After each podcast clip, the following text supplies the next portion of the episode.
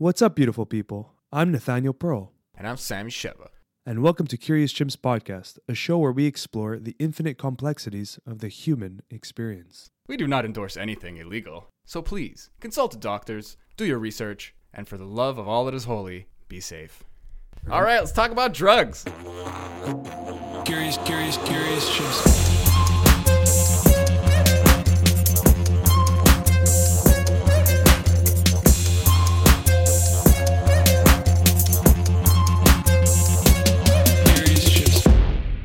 Sammy, what's up? Oh, fucking feel a little blue lately, but whatevs. Yeah, man. I know Try, what you I'm mean. training myself not to, to complain. And fuck, it helps a lot, man. People around you are like more willing to be like, he's gonna be okay, Yeah. and then it makes you feel like you're gonna be okay. And No, absolutely. it's good to have a good support system, but it's nice to to be able to take care of your shit, you know, and, And feel it- like you got your own back. yeah, like just um knowing you can. We talked about it the other day, like steering the ship, like Yeah. turning the ship around. I mean, I can't take credit like I like I got big balls and I'm just like fuck my feelings. I'm gonna be happy now. Like that's kind of toxic, right? That's kind of bad because you have to face what's going on. But sometimes it's just memory, you know. Like I just have this way of feeling, and then like you know there might be something bad going on, and I, I got some weird days lately. But like I'm just I'm like I don't have to fucking carry that shit constantly. What's in, you? You're aware of the the concept that it's this too shall pass, and that moment's going to fade out, and it's you're not in that moment. You're not stuck in that moment Yeah, I guess Uh, cliches get lost though sometimes. all the time. Yeah. But it, it's good when you at your at your foundation know that it's going to pass, and whatever you're going through is just a moment, Yeah. and then that just just that alone is so much power for you to get through whatever the hell's going on. It's like sticks to build a little tent of some kind. Yeah. And then now this tent is a little flimsy, but it's like this idea that, I mean, without using cliches, like I can actually sit there. It might take fucking 10 minutes, you know? And uh, we don't have a lot of patience these days. I certainly don't, you know, with all the ADD induced fucking inf- info that I'm getting all the time, which is my fault, you know? Like I'm not going to throw the blame out. No. It's, it's a little addictive, I guess. But the idea is like I, I, I need to have that patience. And then I start, you know, five minutes in, maybe I have no encouragement, but then I start feeling like my brain go, oh yeah, you know what, you're right, and then I'm actually letting go of the this addiction. That's the real addiction is that I want to feel shitty and not ch- change anything or do better and, and just pout, and then uh, uh, you know another five minutes pass and I, my whole fucking mood has changed, and I'm feeling better and my whole day is better, and it's like holy shit, man. It's funny you said that. The, that is a real addiction. The addiction of self sabotage, I guess you want to call it, or the addiction of Yeah. it's weird, but we all operate on these weird like mechanisms that just shut you down and stop you from doing what you're what you're meant to do or what you can do. It just Yeah. there's like this internal voice that's repeated in most people's heads, and you hear it even like in high level athletes or anything. They have this constant self sabotaging voice behind us. Is that formed from childhood, or is that just something?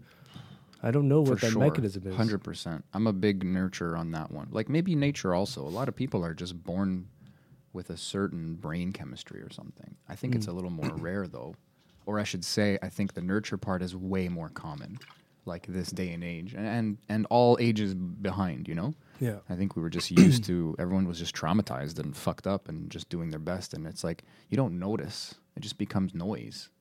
You know, It can be as simple as you were a kid and you were just doing one little thing that you probably thought was amazing, and then just someone, maybe a parent or a teacher or a friend, it's like, stop doing that. That sucks. they yucked your And that, yum. that just started this whole process of Yeah. of anytime you were doing that again, you just smash yourself down because you thought it was good, self defeat, self shame. I mean, and that it's just like builds and builds and builds.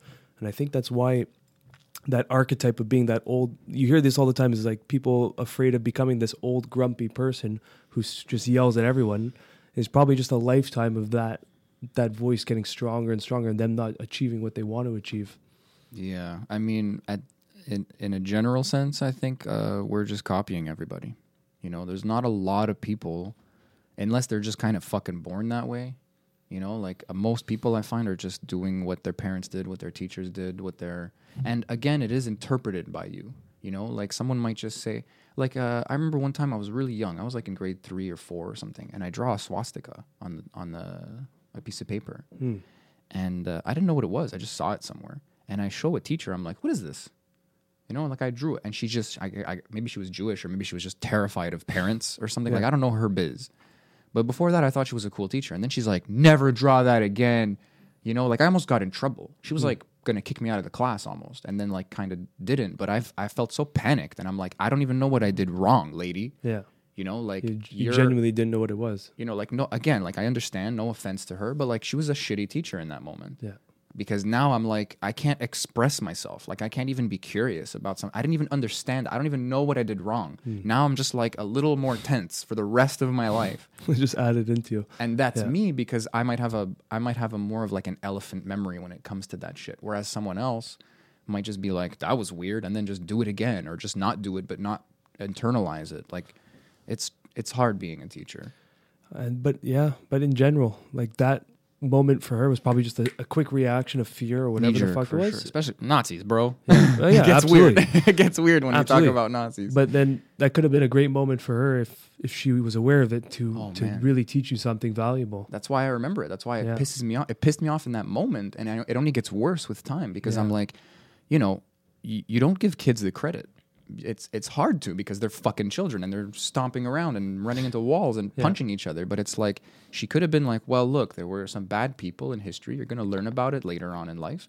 But they they did some weird things and they they they chose a group of people to be very uh, harsh towards, and they even killed some of them. And maybe I was too young to hear stuff like that. But like, you can kind of give a concept Yeah. and be like, but it's a it's a very complicated thing, and it's a big part of history. And I don't I don't think I should get into it right now. Like, like adults admitting they don't know is so rare. Yeah. But it's so good for like my I would have been so much smarter with that little moment. And I'm probably a little dumber because of the way that moment was treated. And again, not her fault. It's how I took it. It's how I did. It's what I did with it later on. It's what I'm doing with it now. Mm. you know, we're all fucking human, but it is what it is. No, but that's a We got huge, really deep really fast. Like we just started. I just want to. I just want to point that out. It's true. We just rolled into like There was no, life. there was no warm up there. none. Well, fuck it. That's the way we go. Uh, we could go a little bit lighter, but I just want to go on one more point on what you were just saying. Is the f- the the idea of unknown and not knowing, admitting that you don't know something, it starts to get lost as the years come on, and you start getting older because you don't want to not know something. I guess ego forms so strong in a lot of people, but the most powerful thing you can do is admit that you don't know something. Yeah. And it's I noticed that I, I remember I spoke to you about uh, with uh, the DMT where where I allegedly served someone, and before I did, I took a little bit of myself. Let's catch there.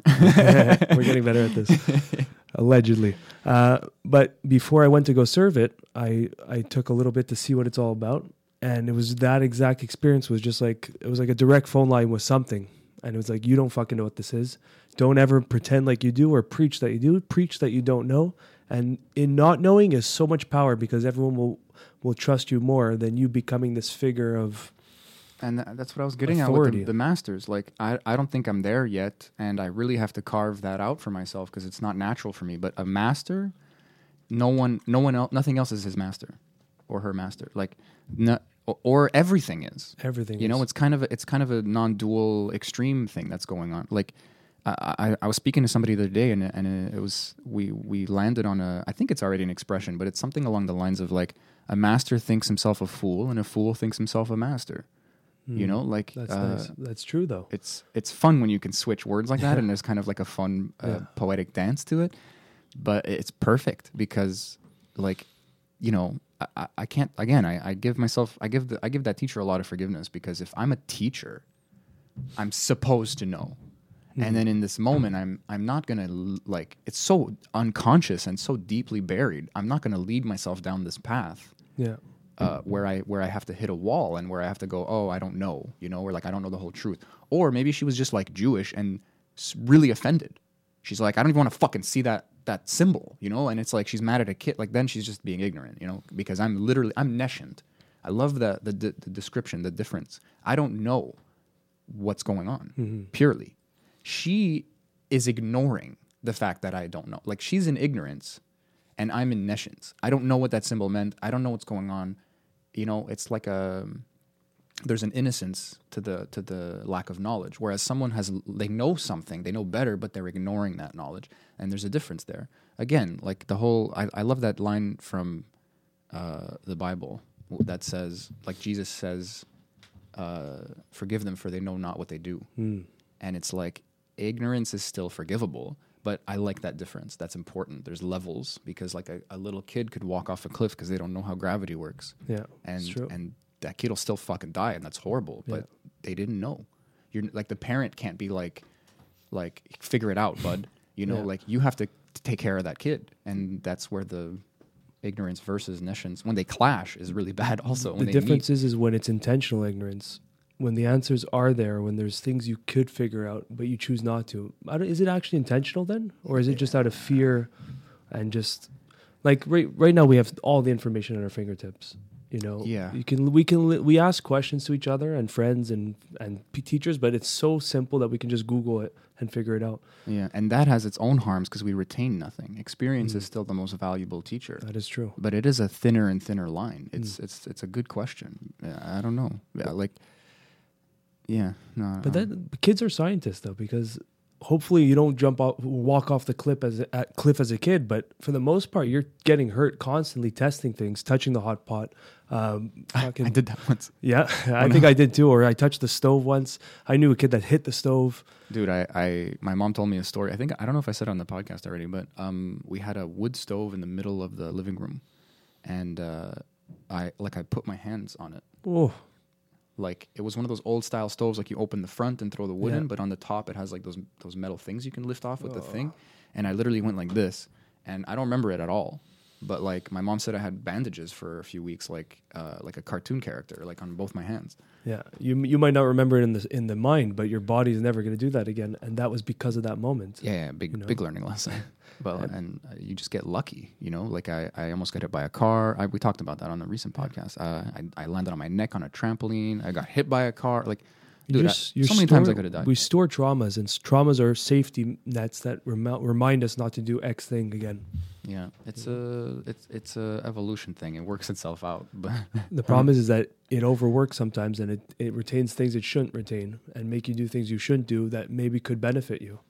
Um, it, it makes you not do things that could benefit you, you know, because yeah, there's a there's a lot of wisdom there now. Like uh, like you were saying online, you know, like where that's the biggest pro of it. I find is like there's so much information. Like like me learning that experience is more valuable has come from a lot of non-experience information. hmm, You know, like obviously I got there eventually through experience, but a lot of it was like, um, like a like the cliches we talked about earlier. Like there's I have a kind of foundation, and when I get smacked to the bottom, that's the stuff I find, and I go, oh, okay, I do understand this, Be- and that comes from books I've read or or articles on in, in, on the internet or like cool YouTube videos or podcasts. hmm. S there's something there to, to fall back on, but you kind of have to fall. That's what sucks.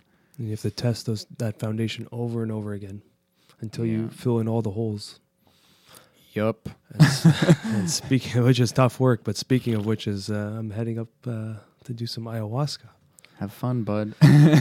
Oh man, I am in a couple of days. We'll do a post podcast to it if I'm up for it. I don't know what to expect. Yeah, yeah, no promises there. Like, see how you feel. It's kind of like a vulnerable state, but it's kind of why we we decided to do a podcast today. But that's it's it. like I feel like this is an outro, you Yeah. know, like like uh, waving you off, see what happens, Yeah. talk about how you feel, get a little f- snapshot of now and a snapshot of after. And I think, regardless, I'll probably be knowing me. I'll be wanting to record a podcast afterwards, but I just I'm not going to put that that exclamation mark until it happens, and Mm. then I see what's going on. But um, yeah, man, this is going to be a very. It's been weird, you know. Usually, prepping up to ayahuasca, there's like a mental purge. You've been through it. I've talked to so many people that pre pre ceremony the week or two before is just their minds going everywhere, shuffling through the files, trying to hide. You know? Trying to find scrambling, scrambling for a reason, like a cockroach running from the light. yeah, excuses not to do it. It's Uh, scary, man. yeah. I mean, I do that when I jump in the, cool, the the pool when it's cold. Yeah, So imagine ayahuasca, like yeah. And distractions, a lot of distractions. I'm I'm I've been taking on a lot of my friends' issues and problems and giving more energy than I usually do. And I noticed yesterday I was just fucking defeated. I was like lying in bed at like five or six p.m. I was supposed to meet my girlfriend. I couldn't do anything. I was just lying there, wiped out, and I didn't do anything that day. It was a very light day. A couple of out clients, um, and it wasn't like a, a physical demand, physically demanding day, Hmm. but energetically, I think I'm just I've depleted all.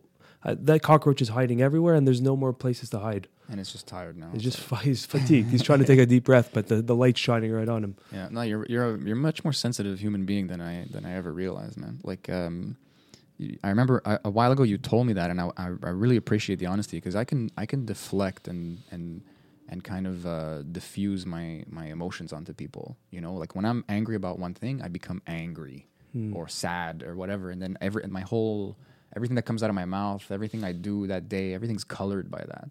And uh, I've I've consciously been doing it less with you and with other people also because I don't know what's going on in their head. But like, you kind of shocked me into that realization because you're not outwardly super emotional. Like, I mean, you'll laugh like a fucking asshole, which is good, but you're you're not gonna like be visibly. Maybe it's just the shape of your face, man. I don't know, you know. But like, you don't. You're not gonna be super like pissed when you're pissed or sad. like it's subtle. If I'm really looking at your face and and spending time to read micro expressions, maybe I can tell that you're uh, annoyed by something or you're becoming angry? And then there's there's different colors to that too. Are you angry at something external? Are you angry at yourself? Is it disgust? Is it uh, fatigue? There's there's subtlety in every human being most human beings. Yeah, but uh, I I I don't know. I'm I'm I see it way more in you and I, I really didn't before i guess is my point. Like you you take on a lot of stuff from other people. It's almost like when you're hurting or when you're vulnerable you become it becomes a blanket you just become open to any emotion outside of you maybe it, maybe it's just like you got your shit together so then your way of getting the blues is looking for reasons i guess that's what the blues is uh, for everybody you know you might have an ex- you might have an initial reason to tumble down the hill a bit but then you keep throwing yourself down the hill uh, one way or the other. And for you, it's like you're internalizing other people's uh, poop. yeah. I don't know. I don't know. I there's just I've never been one to to to put my stuff on anyone else. Yeah, you're really good at that. I I don't I'm know the if I'm good. I don't know if I'm good at that. It's just what I do. I- well, uh, in I my eyes, yeah. yeah, I don't know what the effects are. I know I need to constantly do self work. I need to do ayahuasca. I need to do rapé every now and then. I need to do my own little isolated retreats here when, when I, I just turn my phone off or on silent and I just do rapé and meditate and then just be in my zone. I don't know if it's the right way to go about it, but I don't know any other way. I think this is the way I've been doing it my whole life. And then instead of making a, a radical change, I need to work around this style of personality that I am and work to my benefit. I got that from an anime once. Freedom, the definition of freedom in a practical sense, is knowing yourself and living accordingly. Yeah. well, People who go. try to change themselves, it's not going to work. yeah, you're going too directly at the problem.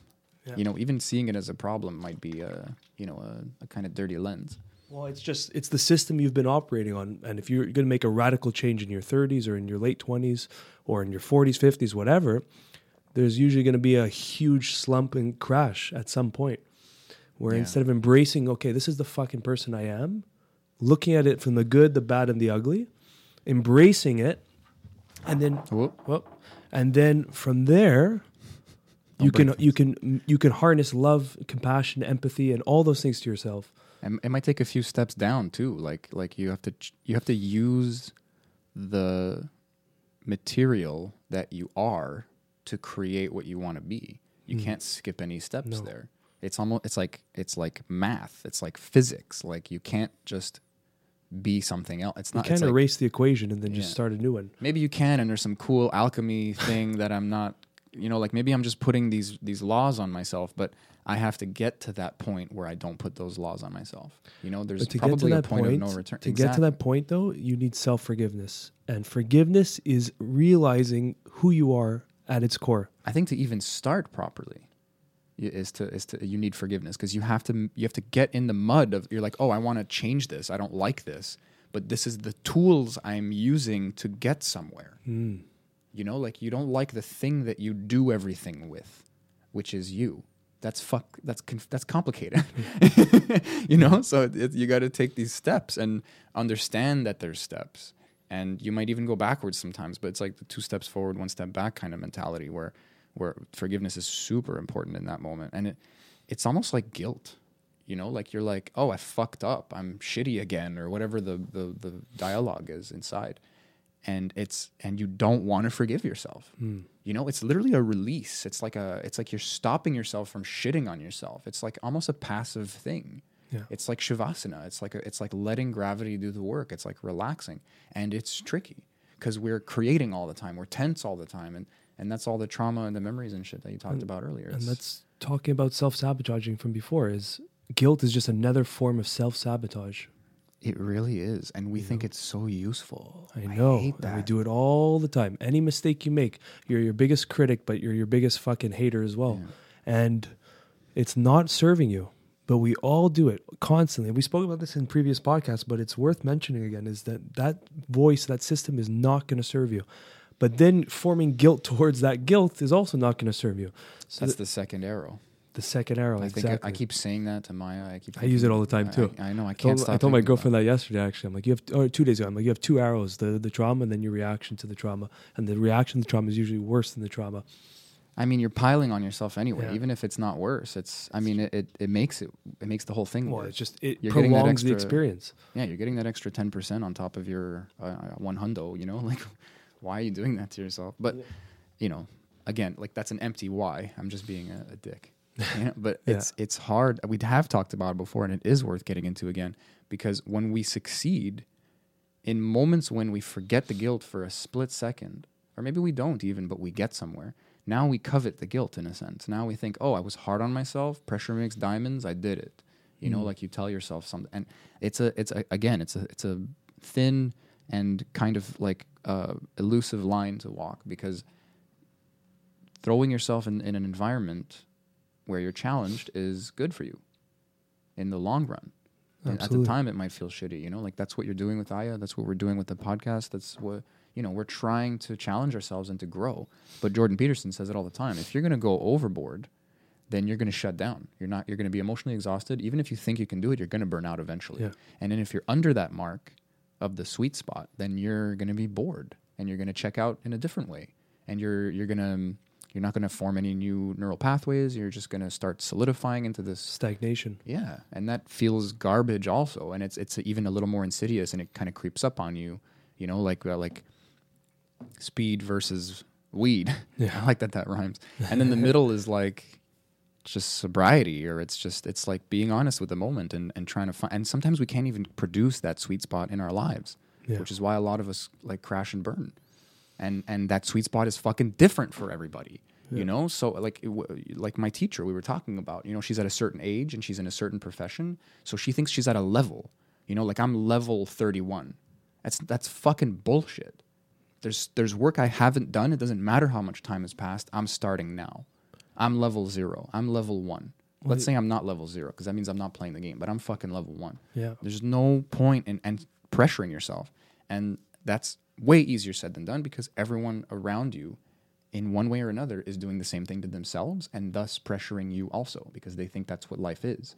And if they haven't done the work on themselves, then that's how they're, they're going to be like, no, no, no, that's hmm. good. Guilt yourself. Hmm. Feel like shit. That's how I became who I am.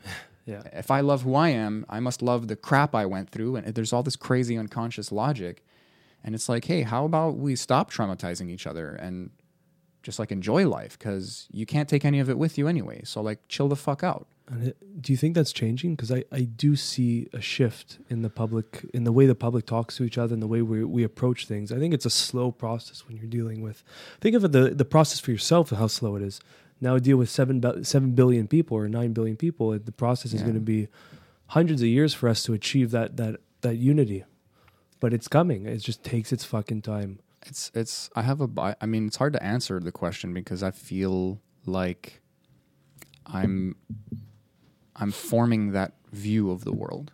So I'm looking for that beep beep. I'm forming that that for myself. I'm doing it. I, it must be true because I'm doing it in my own life. And I'm at a slow. I'm at like a bottom or lower stage where it's like I really feel like I'm just kind of starting. And I think I'm always going to feel like that now that I say it out loud. But that's not the point. Uh, it. I'm looking for that on social media. I'm looking for that by removing myself from some social media and and by doing stuff like this and Yeah. You know, like we say often when we talk to each other, uh, like, oh, that would have been a good podcast. We should have been recording. Yeah. It's just the way we talk to each other now. And then I go talk to someone in my family or like a, a friend I haven't seen in a while, and we can't talk that way. And it, and I feel like I'm missing something. There's just an honesty or an openness that you know, uh, it's not it's nobody's fault. Yeah. but it's hard when the person across from you thinks you're not doing your best you know? When you think when you think they're doing their best and you're trying to be understanding it gets exhausting. And then you just have to start cutting people out of your life because you're not perfect either and you need to take care of your shit. Well, that's what that's what has to happen in your path when you're when you're trying to self better yourself is that you're going to have to release and I don't like the term toxic people, but maybe we all have our shit Yeah. we just got to make space sometimes but sometimes you got to become cut secluded Yeah, and you got to cut the people that are toxic to you in your life out, and that's not necessarily a bad thing. You know, Yeah. I growing up, I was friends with toxic to you toxic to you. very good to specify it that way it's nobody's fault but Yeah. like i said it before like uh, sometimes i feel like with my family it like like one of us is the match and the other one's the fire and we're trying to be friends yeah, and it's, it's like, not Brett, going to work. yeah well i interrupted you sorry Uh, yeah, just growing up, I was friends with the wrong crowd. You know, and uh, had I stuck with that group, I don't know where I would be today. I don't even know if I would have done the self reflection. And maybe you'd be dead Yeah, legit. We used to get into stupid fights and stuff and get arrested and dumb things like that. And I just there was moments where I just saw what I did to my family. Because we got into like a huge fight with a, at a bar, and then we got arrested, and then the, my parents had to get a lawyer, and then all that kind of shit, you know. And that was like the moment where I looked at my parents and saw like the the the not the disappoint, but the hurt, the pain that I caused. Like holy mm-hmm. fuck, this is our baby, our last child, and we had so much hope for him, and then this is what he's bringing back home to us. You know the the police call we have to get a lawyer. Like this is what we raised and that pain i saw was just so genuine where you know it's bad when there's no more words to describe it. They just there's just you've you, you've left your parents speechless. Yeah there's just a look on their face. Like and i you know and that moment i'm like i can't do this. I was it was an internal process. I'm like i can't do this anymore. Like, what the fuck am i doing? I'm not this person. And then i changed that was like a moment where i had to it's not that you ch- did a radical change that i had to like, observe myself at its fullest come to terms with everything that i thought i was or i mm-hmm. am. Yeah. And then you can make the change. But it's not wiping that out and just doing something else completely. I had to come to terms with I was a shitty person. it was a click Yeah. in the right direction. It wasn't it was a notch Yeah. you know it wasn't a fucking No, exactly. It was literally just full awareness of the moment of the system I was operating on and realizing the potential where it can lead me Hmm. and then just making the conscious decision to turn the other corner and not full, go down that path. and I, I feel like there's a recipe there or a formula because you there's luck there like someone could have been in your situation but they had a little le- less self-awareness or a little less self-love or something and they turned that moment into like crushing guilt. They're like i have disappointed my my my parents to an extreme that i didn't realize was possible. I must be a piece of shit. And then they double down on it. and then they double down. Exactly. Mm. And and again none of that is like their fault or or conscious. And we can notice these things and try to help these people but we that's not the society we live in. No. so we need like you know that's why we want to talk about this stuff. That's why like someone might hear this and they might think of it they might see themselves in our words or they might see someone they love in our words and they might act just a little differently or give them space a little differently. My family has trouble giving each other space. We keep trying to get in each other's shit hmm. and fix each other and it's like that hasn't worked yet. You know the the um, that that expression where the definition of insanity is trying something over and over and mm, expecting, a different, result. Yeah. it's like you know there's a big wisdom to that it might not apply all the time because persistence has value but Yeah. but you know you, you bash your head against the wall uh, enough Yeah. even if the wall crumbles you, you your your fucking brain's damaged Yeah. buddy yeah. No, it's a great quote, and it's it's good to remind yourself because sometimes that just that hearing that and reminding that can get you out of that that cycle that you're in, just retrying the same fucking steps, and then you realize, fuck, I'm going insane doing this, you know? and that there's a comfort you know? That's what's scary. Even though it doesn't work and even though your life is in pain you don't make the the liaison like the the connection. You don't make the the um, ad- admission that uh, you need to do something different because sometimes- that is scary But sometimes the delay is, is a long period, and that cycle can be like five years and it repeats, five years and it repeats, or two years, or one month and it repeats. yeah So it's harder to make a change on something that's gradual like that. there, it's kind of a perfect system. You know, like you're gonna keep making the same mistakes. Hmm. You know, and that's why a lot of people ta have value in solitude because you get it. It's kind of like a reboot. Uh, It's maybe it's the same. It's like another. It you can liken it to a psychedelic trip because you can liken it to something like vipassana where you're you're pulled away. You know, like uh, Rogan always talks about things like snake venom. If you take a little bit, you can become immune. But if you get a nice shot, You're you're, dead. dead. And that's part of it. Before Vipassana, when I went to Thailand for a month and a half, whatever I went for, uh, I was in a very bad space mentally. I had a bad breakup. Just everything just crashed at once. You know, um, emotionally, uh, my family, my friends, everything just fell apart because I gave up so much for one person. And then when I went to Thailand, it was just removing myself from that bubble and seeing the whole world that I, I was in from a distance. Yeah. It was so clear, man. That was my Vipassana at the time. Like I actually had the clear decision to do Vipassana or go to Thailand. Like I remember I was talking to Matt, Oh. Matt too. He's like, "You would do, should do Vipassana." I'm like, I didn't know that. "Yeah." Or I just don't remember. uh, 'cause I, I sent a message. I was in a bad space, and they're like, uh, "Check out Vipassana." And then I thought about, you know, I got to get out of here. You know, Yeah, I need to leave. The, I need to leave this fucking plot of land and think it over without anyone around me to to to poke at me and remind me who I am and let me figure out who I am. I, I think it worked out because you, Dude. I, I feel like maybe you could be a little too raw to go to vipassana, and you're going to Mm. be one of those people who like bails after day three or four You're right. because you're like this, like you're like fuck this. You know, I, like you I just- remember seeing someone at Vipassana, and I had a nickname for every person in that fucking place. There's 70 nicknames going through my head. Like I, I'm, I look back at myself, and I'm like, had I used that brain activity for something more meaningful, I would have written a book. I, re- I wrote a story in my head. Oh, yeah? I had like a I have a complicated story. I don't know what to do with it. I've told people about it. I've reached out to artists and and thought like, do you want to make a comic book? And when I tell them the story, they're Yeah. like, "What the fuck is wrong with you? Like this is like an anime. Like this is Yeah. complicated." And I'm like, "Yeah, bro." dude- I was in silence for fucking ten days. It's amazing what that can do for you, eh? Yeah. So there was one guy I had a nickname for. What was he? He was he was called Vegan. He just he just he was just like so in good shape. He looked super healthy, and he only had salads. I'm like, this guy's vegan. And day three, he was gone. And I was looking for my buddy vegan everywhere, and he was gone. I Where's think he, vegan? I think he just panicked, and I, I see why. I think maybe it was the the band-aid was pulled off too soon. The wound was too fresh. It, it plays against you. Yeah. So going to Thailand, being liberated by just driving on the highway on a motorbike for hours on end, that was like my vipassana, and that's where I reconnected with myself. And then when I got back, everything was so much simpler. I got back, I'm like, Everything was so much simpler. yeah, I love that line. because you comp when you, I was told my friend years ago he it's was momentum. Yeah. he was uh, I'm like, you can't solve because he was going through a lot of chaos at once, and I'm like, you're in the boiling pot. When you can't solve any problems when you're in a boiling pot, you got to get out of the pot first, and then you can change your life. But if you're in the boiling water, you're stuck in the boiling water. You know. Yeah. So if you can remove yourself from that water, then you can observe the the fucking pot of of craziness that's happening, and then you can pluck things out. And that's kind of what happened when I went to Thailand. When I got back, I th- I donated and threw out a bunch of shit, a lot of clothes. I'm like, I'm just so much clutter, things I don't need. That's just mental. Uh, it's just it's stored mentally, and it's a physical object. There's just so much clutter in my life.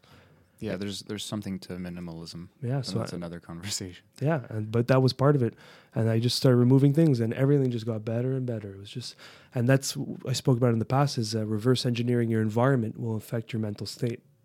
It's the same way your mental state will affect your environment.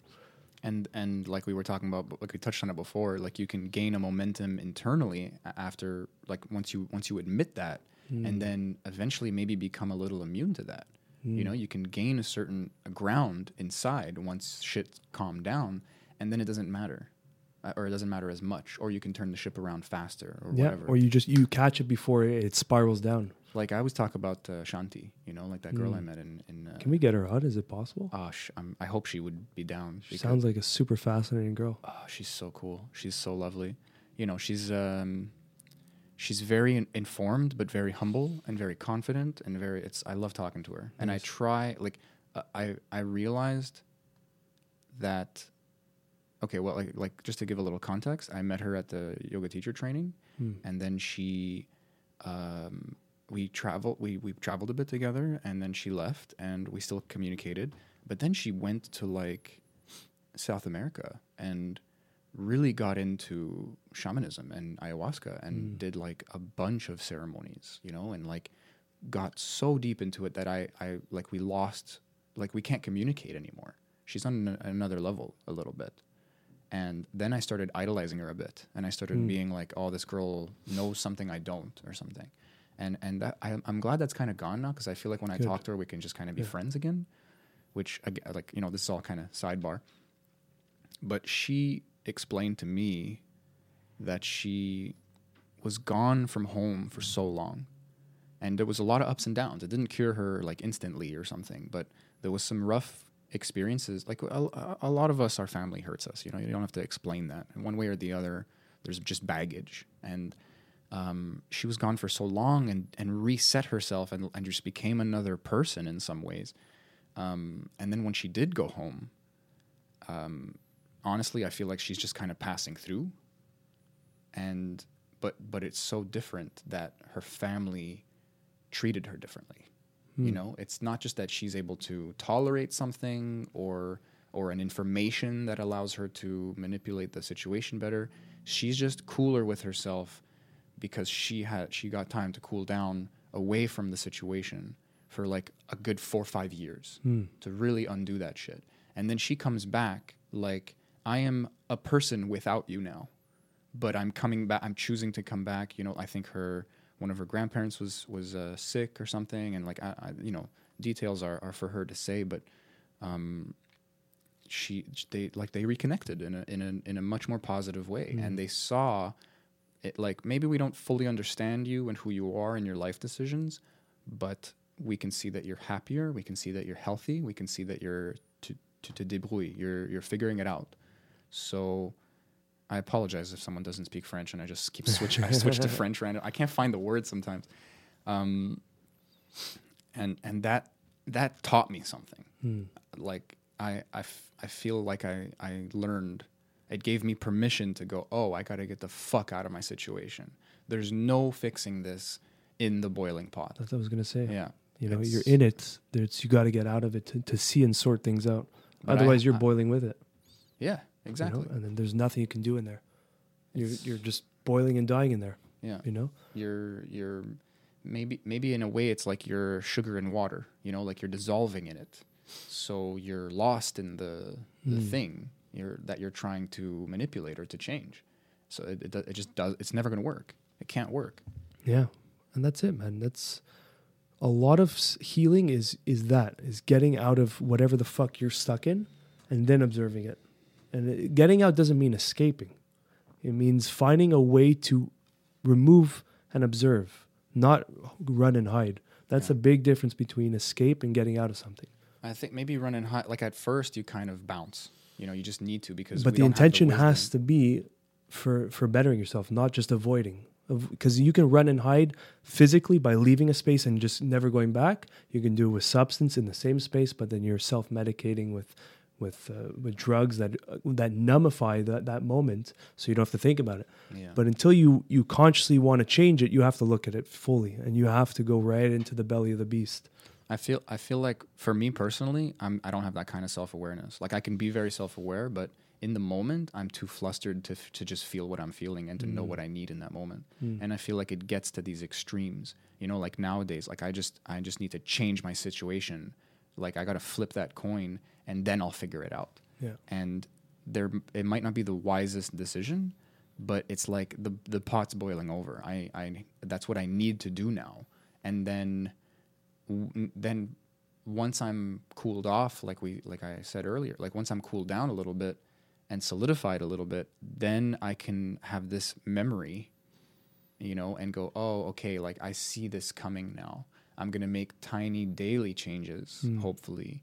As time passes, I'm going to move more towards a, a regular discipline to maintain something and to build something in pieces hmm. instead of that dramatic uh, escape, like we like that meme that we had. You know, like Yeah. I forgot where I got it. I should have given the guy credit. It was it's such a beautiful.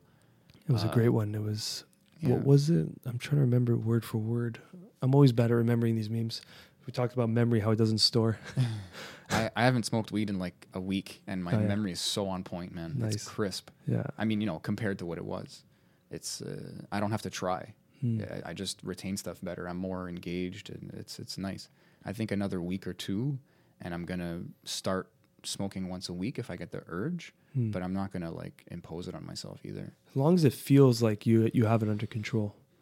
Yeah, you know, exactly. I I did that with the the keto diet because I we spoke about it. Maybe I'll get more deep in depth in it on one day about like my my addiction to food, and when I did keto for a month straight, I I started saying, you know what, I'm gonna have a cheat day now, and then I put the cheat day back in, and then the cheat day turned into three four days. Like that was my little hole in the sh- in the boat that sunk the ship, you know. And now I'm restarting that whole process because I think it was too soon. I allowed it back in, thinking I had control over it, and I had no control over it, you know. Mm. So it just as long as it feels, you can test it, but just be very mindful because sometimes you open that door and then the fucking it kicks down the door and just flies in, and then you're doing it all over again, repetitive cycle. You know, I don't know what the the sweet spot of time is. Like, is it supposed to be a year? It's supposed to be three months? I don't know. I thought a month I would be good, but it wasn't wasn't the case. Yeah, I think I did a good. Uh, what was it now? It was, I did six months of uh, like a modified paleo. Hmm. I was pretty strict paleo actually, but it was it was pretty much meat and veggies all day long, and I just fell right back into it. Like I snapped like a rubber band. When you when you had a cheat meal or something, or Not, it wasn't like a cheat meal. It's like I did six months, and I was like, and that was my goal. so I, I felt like I was kind of holding my breath, and Yeah. that's why I want to smoke once a week. Like I feel like it's disingenuous. I feel like I'm uh, avoiding something Hmm. because it's just something I've been doing for like, what am I? I'm 32 in April, 17 years. I've been rapping for about 17 years. I love that song. Um, it's part of your identity. Yeah, in it- it, so really is. Unfortunately, like Yeah. I hate to admit it, but Yeah. like I, I don't think I'd call myself a stoner, but any of my friends probably would. Hmm. like, oh, that's Sammy. Like, w- give me like three things about him. Oh, he's a yoga guy, smokes weed. It's like number two on the list, and then I don't know what the third one is. Like he, Boop. Yeah, I have a he's buddy. Italian. Yeah, that's a good one. I have a buddy who's he's about a month in, I think. Uh, no, no weed. He wants to come on the podcast when he hits six months, and he wants to Mm. talk about it because he's in your boat. He's he's thirty years old now, but he's been smoking almost every day for like sixteen years or something, and now that he's cutting out, he's he's re-identif- re giving himself a new giving himself a new identity, because when you're doing a substance, I don't know, I haven't done anything consistent for sixteen years yet, you know. You know, but this Breathe. breathing is Blink. Yeah, but but adding a substance for 16 years is, uh, if you really stop and observe it, that's a long time. That's mastery of that substance Yeah, I mean, in terms of hours, right? But it's big time. it's it's very easy to. There's a fine line between is it medicine or is it poison? Now you have to you have to really asso- disassociate the two. Yeah, I, I I always wonder also like it's kind of like a pointless uh, thread to to pull on, but I always wonder like, what if I, what if I stop for years, like four years, five years? Will I recalibrate? Will I like be okay? Have I done some kind of permanent damage? Because I've stopped for a month. Uh, like I used to stop for a month every year for most of the time that I've been smoking. Um, one time I stopped for a, a solid year. Another time I stopped for six months recently i stopped for like five six months again like you something happens something changes but it's not long enough. And then when i start again like i re i feel like smoking once a week is this sweet spot.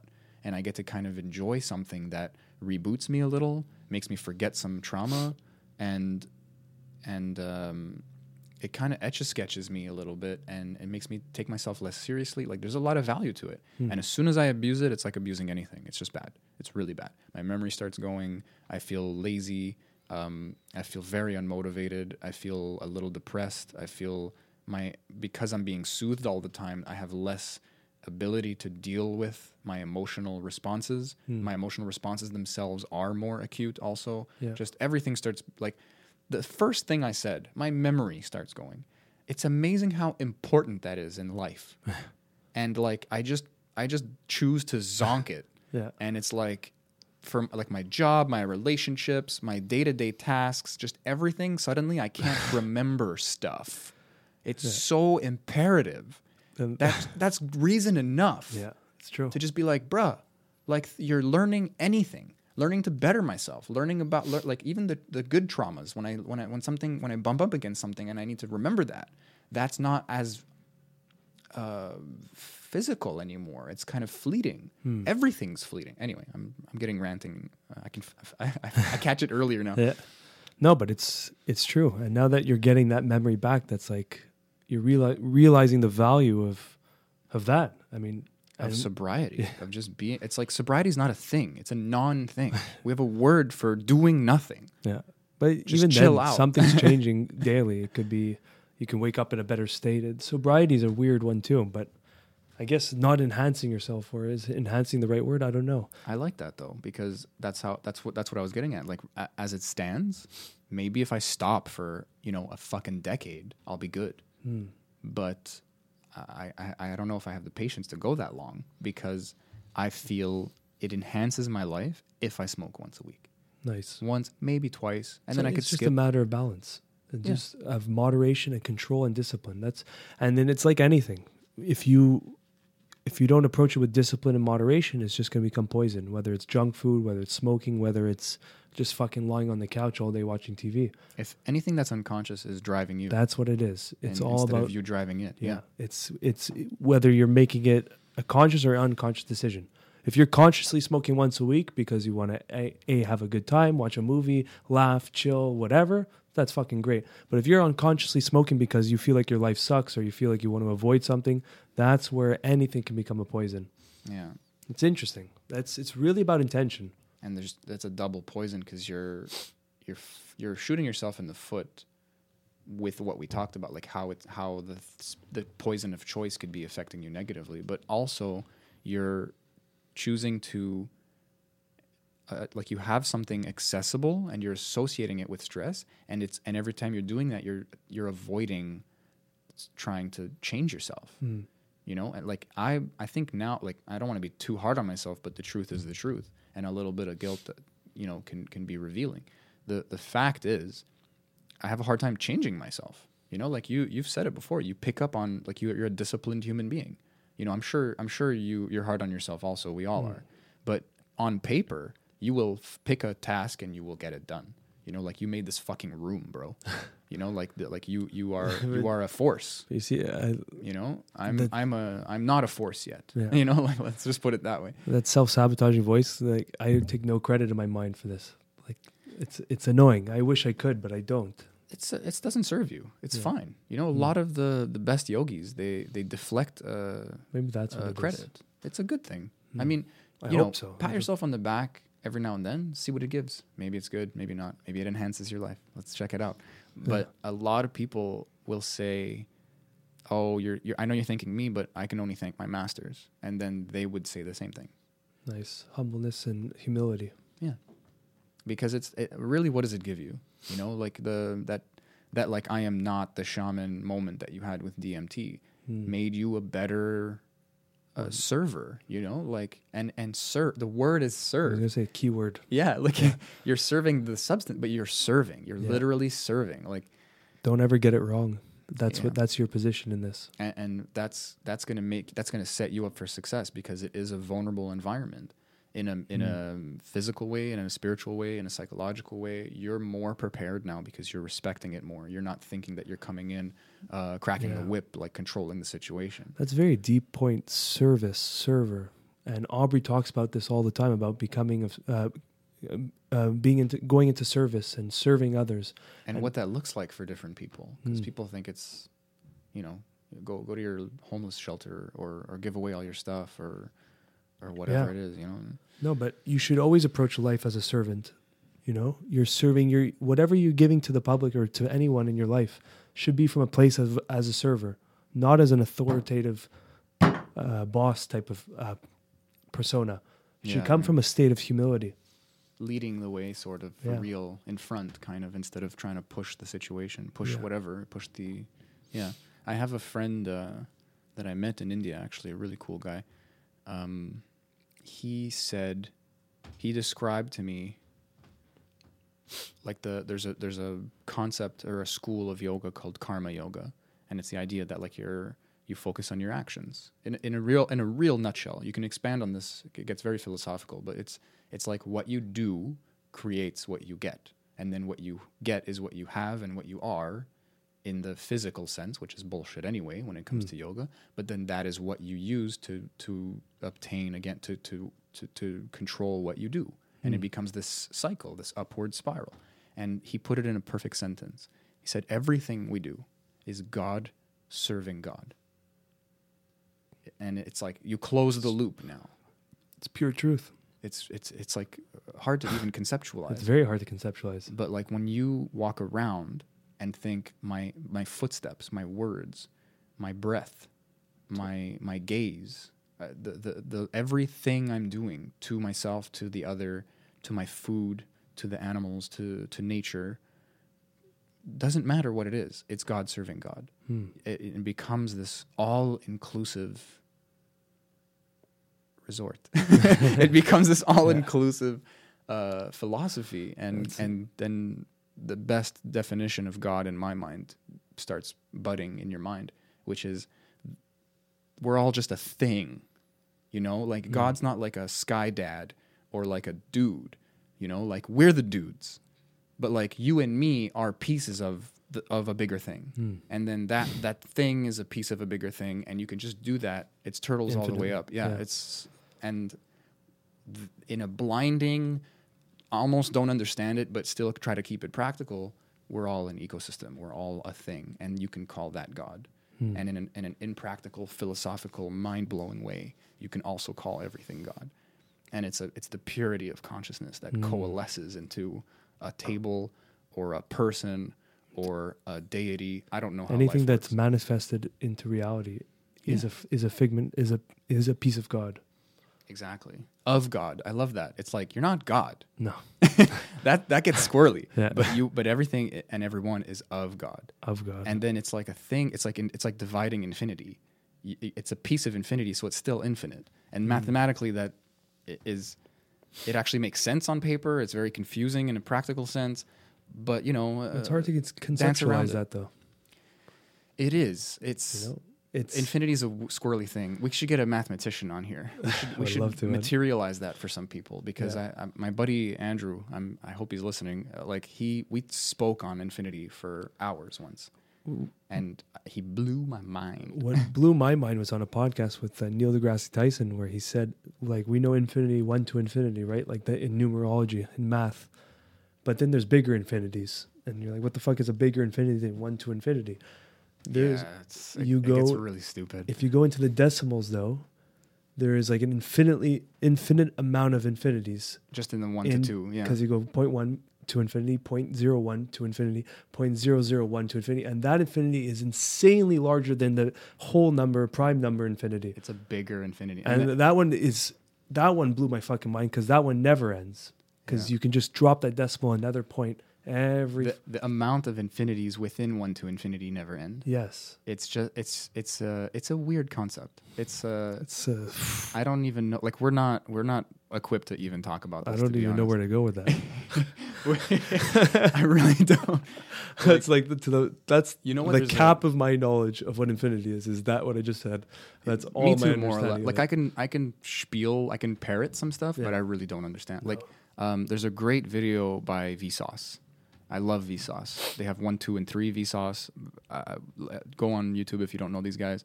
Um, sometimes they're long, sometimes they're a bit math heavy, but there's one that's really good. Hmm. And I think you can just type like Vsauce Infinity. I'm sure there'll be like three or four videos because he's done a lot of them, but you'll see you'll know the one I'm talking about. And he starts explaining the size of different infinities, and it's and comparing them mathematically. One has to be bigger than the, than the other because the let's say one and on is an infinity, is a conceptual infinity, and it's a hard infinity. It makes sense. You can just count up forever, but then you can say like one uh, or like n plus one kind of thing. So it's like whatever number you plug in from one to infinity plus one. So one equals one becomes two, two becomes three. Like you change every number within the structure of the first infinity, and now you have another infinity that is mathematically larger than the other infinity, than the first infinity, and So then you can adding a one keep doing that yeah, because you still have one. n plus one plus one or something like that. Yeah, you can like zero plus one is one. Yeah. One plus one is two. Now it's one bigger or something. I don't I don't get it. Honestly, again, like I said, mindfuck. I don't want to get into it. I don't understand it. I'm sure there's somebody yelling at us. Vsauce, check it out.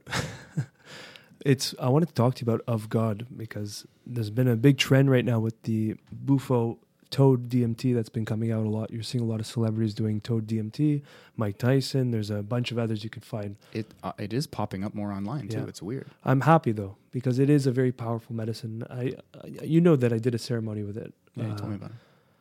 And whenever I hear other people coming online talking about, it, especially celebrities, because they have a big audience, it's incredible to see the parallels with my experience of what they had.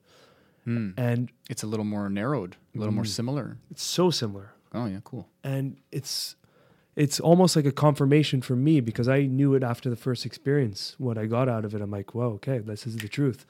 But hearing it over and over again, it's like God's talking to God in a sense, where it's you're hearing the information just bouncing back. But what it was, it was that, and that was that concept that we say of God and that God is in everything. It was so clear on NN-DMT, uh, not NN, 5-MeO DMT, sorry, and that's the toad medicine. Okay. And that there's a difference between the one we've done and NDMT is a, is a small molecule change. I'm not a chemist, but 5-MeO is it's very similar, but the experience is it's not even comparable. I thought it was the other way around. So the 5-MeO is the 5-MeO is the toad, Okay. yeah. And I may have mixed that up in the earlier, but NN is the is the normal DMT that we've been doing. Fucking Google it. Yeah. So 5-MeO comes from the toad, or you can synthetically make it too, but the experience is almost no visual. It's all feeling. Oh wow. It's like so deeply rooted in feeling. And the reason there's no visuals is because I don't think you're even in your consciousness anymore, in your body anymore. You're gone. And I remember being gone, completely gone when I did it. It was two nights. We did the fir- uh, two days. We did the first day a light dose, and the second day, if you want to go deeper, you can go deeper. And the second day, I told him like, look, I want to go fucking far. Like uh, I, it was a little bit of ego, but I wanted to go deep. So he gave me a giant dose. But I remember completely obliterated from my body. It was gone. Like there was no recollection of Nate. There was no words. There was no concept. It was just feeling. And even describing it, it's already back in the ego realm and it's not it. But for the sake of explaining it, I'll describe it with words. But I remember this like it was like a pool, as if someone was pouring a bucket of water into this brain. And that bucket of water was the source field of all our consciousness, just this pool of, of consciousness tuning into each body. And I was there. I was back in the bucket of the, uh, the I was back in that flow of water of consciousness. And I was just there and it was just this vibration, just like vroom, vroom, vroom. and I was just literally thoughtless. I was just ex- ex- complete awareness and experience with no any no attachments to this reality, to words or anything. Just being. That's crazy. And that was I for it. like That's amazing. it's timeless, that's everything because you're just there's no more concept of anything. You're not you anymore. Yeah. And you in the sense that Nate and Sammy and But whoever's listening. I'm you're still perceiving you, in a sense. You're just like not. I had no identity. I couldn't even remember me. I if I there was no Nathaniel's this this that person was gone, Yeah. completely disassociated, and it's not even being anymore. It's just awareness. It's consciousness and awareness, and that's where I was for the vast majority of the experience. And then as time, we're bound by time. So as time was fading, I'm coming back to my body. But for that moment, I could have been there for infinity. I don't know how long time is over there. You know, time is relative to this physical body. It's like a dream, you know. Like it happens in a few seconds, but it's so much sensory input that it consolidates when you wake up. Yes. So you, you, you have these memories. you Yeah. know, air quotes. But the the weirdest fucking part is that when I was coming back to my body, I, that I was instead of being in the bucket, I was back in that stream, and I'm seeing the stream going into this fucking portal, which was my brain, and it's like opening, and then I got this huge hug and welcoming from my from Nathaniel, from my ego, grabbing me and crying. I started crying. And saying like I don't ever leave again. I'm sorry, or like I, I'll never be mean to you again. Like I'm so sorry. Come back, come back. And it was like holding on to me because it needed me to survive. Oh, And I remember like I, I was crying. I was probably crying the whole experience, but I had no recollection that I was crying. I was gone. But I, so I came back to this fragile, scared body, and it was just like this huge moment of self love and comfort and just appreciation for being alive. And that's when I hear with Mike Tyson talking about his 5-MeO, how he gained this appreciation for being alive and that there's so much more. and you're seeing more and more stories talking about the same appreciation that they're getting from 5MEO. And I felt it. And it's that was so valuable. And that experience, it's always in my mind's eye. Like the emotion stuff kind of faded from time, but the experience, the the realization is still there for life, I think. I wanted to ask, like, how do you feel now about that? That's an intense experience. Like, is there is it a, fla- a flame that you can fan? There is it just like so uh, alien that you just kind of have to walk with it the way you described it to me? Like, that's the best you can do. Like, I think NNDMT, the one that we've smoked, that's one is more impractical. It's hard to really take any infor- information from that because you can just smoke it and then some aliens telling you about the universe and then you, feels like a washing machine. Yeah. and then you come back you're like okay what the fuck do I do next? yeah. 5MEO was more of a realization and confirmation that there is more out there than this experience Yeah. and I don't want to ever preach it anymore, like the convince people, but I know in my core, and this is a belief system, so you can't fight me on belief, but I know in my core, I know in my core that it's all good.